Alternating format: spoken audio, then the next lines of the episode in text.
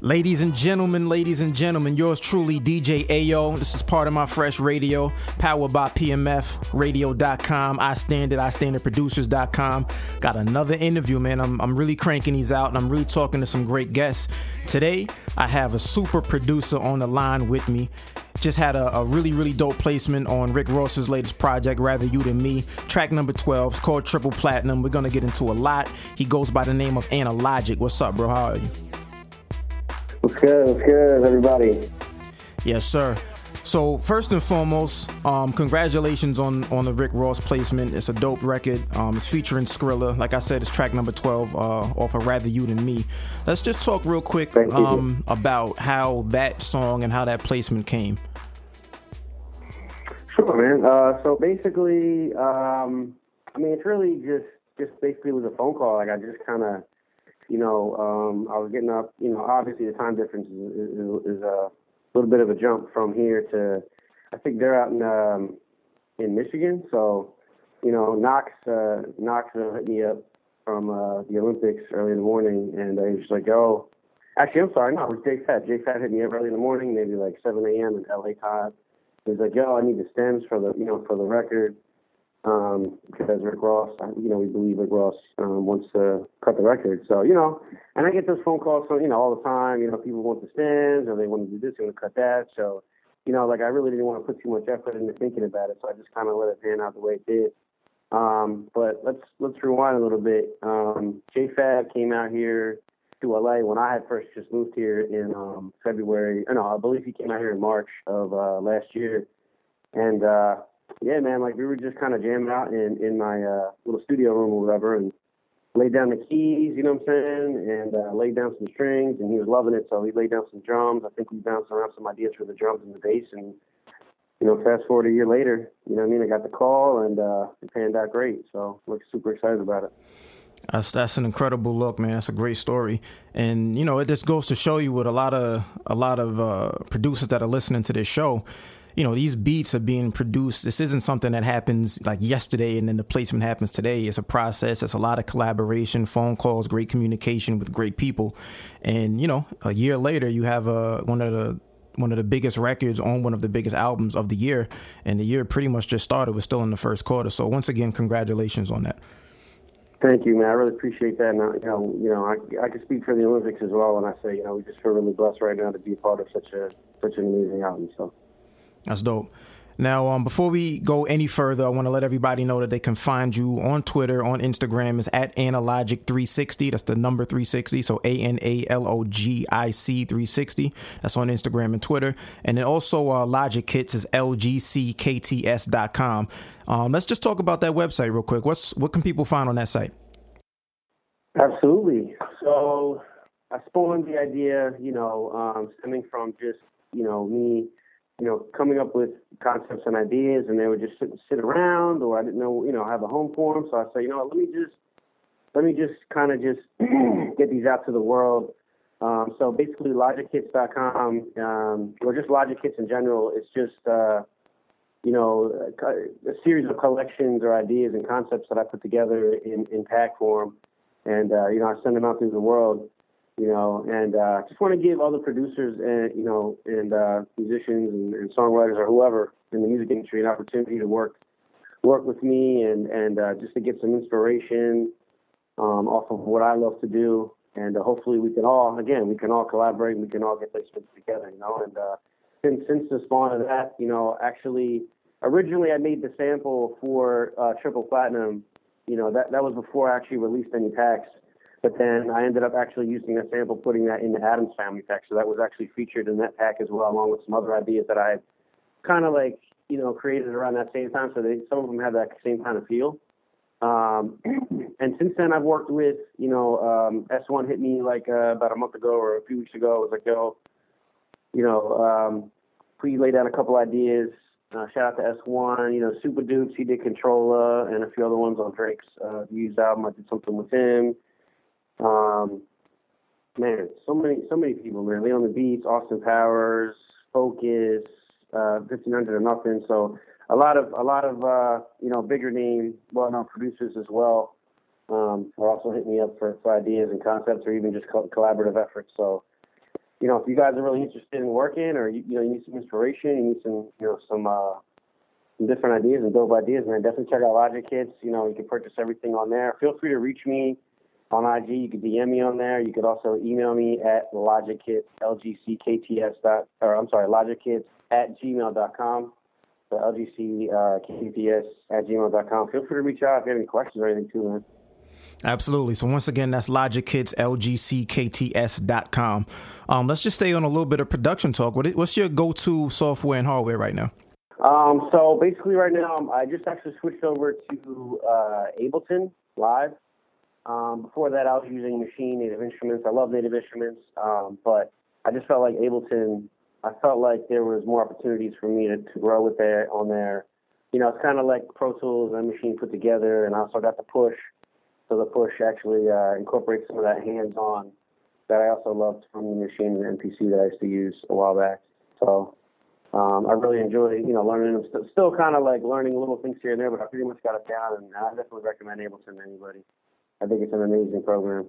So. Dope, dope. Since we're talking about equipment, let's take it all the way back to the beginning. What was your first piece of equipment, of your first uh, piece of software when you first began? Well, the actual first thing I ever laid anything down on was um, it was actually Acid Pro, but I wow. only used that for like literally like I used that for like two or three weeks. This is back in like like late 02, early 03, right. around there.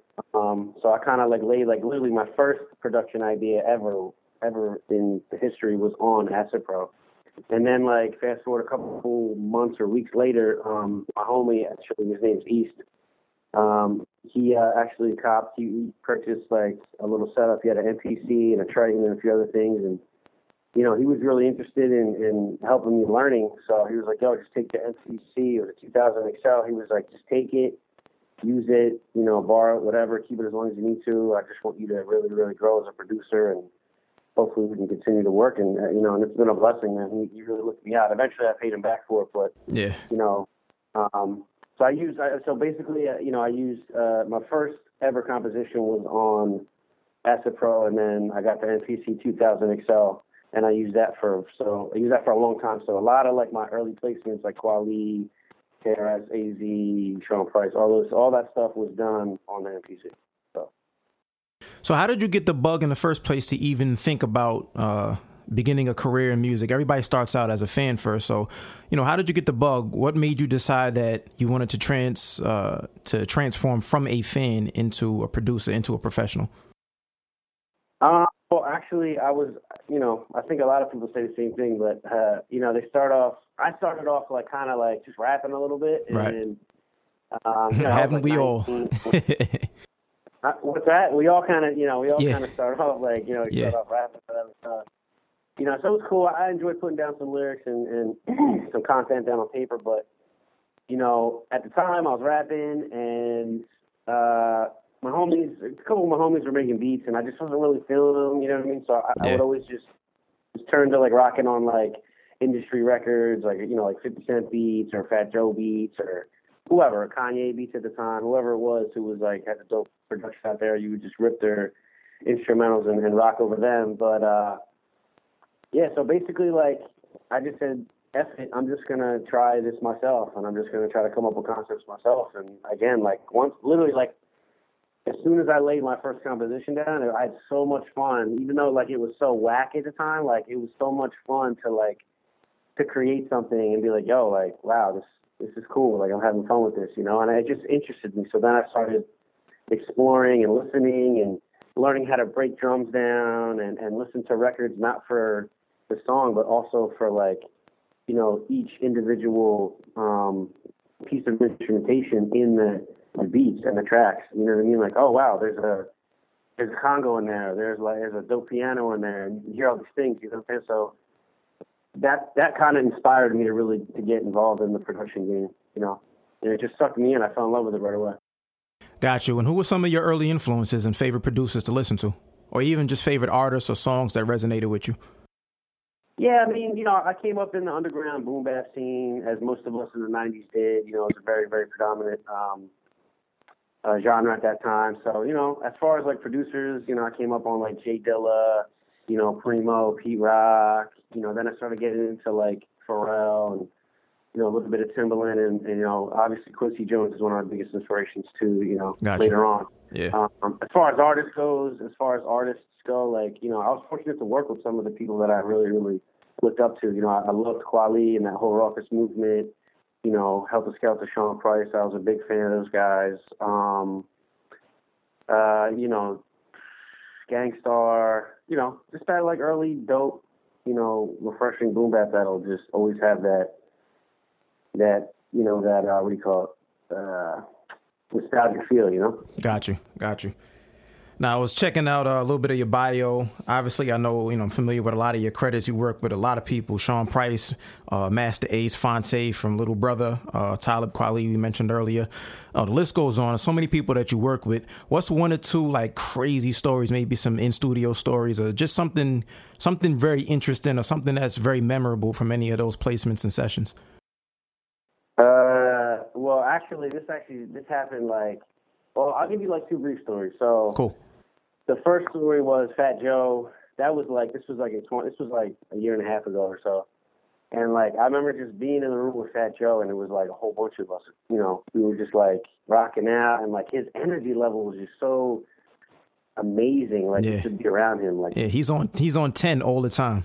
Yo, but like, yeah, you watch his interviews and you're just like, is he really like that? But like, he's really like that. So, and then like, he was just like, tell, like, we would literally sit there and like, he would tell these crazy stories about fun and how, you know, how like, you know, he had some ups and downs with the labels and da da da da. And it was just like, it was like literally watching a movie. It was Right. crazy. It was so much fun.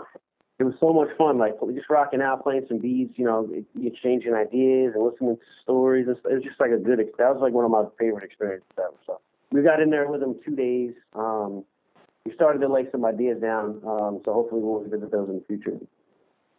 And then my second story is Dr. Dre. So I got here in February of 2016, which was last year. Yeah. And then in March, I got a call from my homie Focus. Um, he was like, yo, we're going to Dre's. I'm like, I bet. Got out there, and like, it was the most it was the most like you know Dre's like one of my favorites. I forgot the name of him before, but he's like you know it's Dre. You know, Yeah, like exactly. when you're around this when you're around this person, it's just like man, this is crazy. Like so many different emotions, like happiness. Was that the first know, time that you met him? uh, With that, yeah, the first time I met him, yeah, we were yeah we went to um, his studio. We went to Record One, so. You know, so we're just chilling, and then like Focus is like, "Yo, you want to press play?" And I'm like, "Oh yeah, I want to press play." but it was the most nerve wracking, anxiety filled experience. But it was crazy because I only played like four or five beats, and the first beat I played, he went bananas for. Mm. So I'm like, oh shit, this is crazy. You know, he called over like one of his uh, assistants, and he's like, yo, I need like a flash drive, I need this beat, da da da. So like, fortunate for me, like it was an amazing experience because I know some producers have some, you know, like he don't even nod his head sometimes, like he won't even let. So for me, that was that was an amazing, although very anxiety filled, Yeah. stressful experience. It was amazing at the same time. So yeah. That's that's one of the guys. If you want, if you have a Mount Rushmore as far as production goes, he's definitely on that. Yeah, and especially when you get the approved, like I can like rest assured, like I can I can like die happy, like knowing that Dre like approved, overwhelmingly approved, you know, Yeah. my stuff. So it's like that's that's a blessing right there. And I'm like, all right, I'm cool. I can I can go now. you know what I'm saying? I feel you. So once again, this is part of my fresh radio. I got my man Analogic on the line. Um, once again, he's on on Instagram, Twitter, Analogic360. Let's talk about the the Sexy Drops production team. Um, who's involved with that? What's the science behind the name? Tell us about it. Okay. So uh, it's me, Analogic, and um, Luca Miliano, who is also part of the Chromatics music group as well. Um, so basically, like, you know, we met the first time I came out here, um, I think it was like August 2015. I came out here just to visit with Jay Hatch.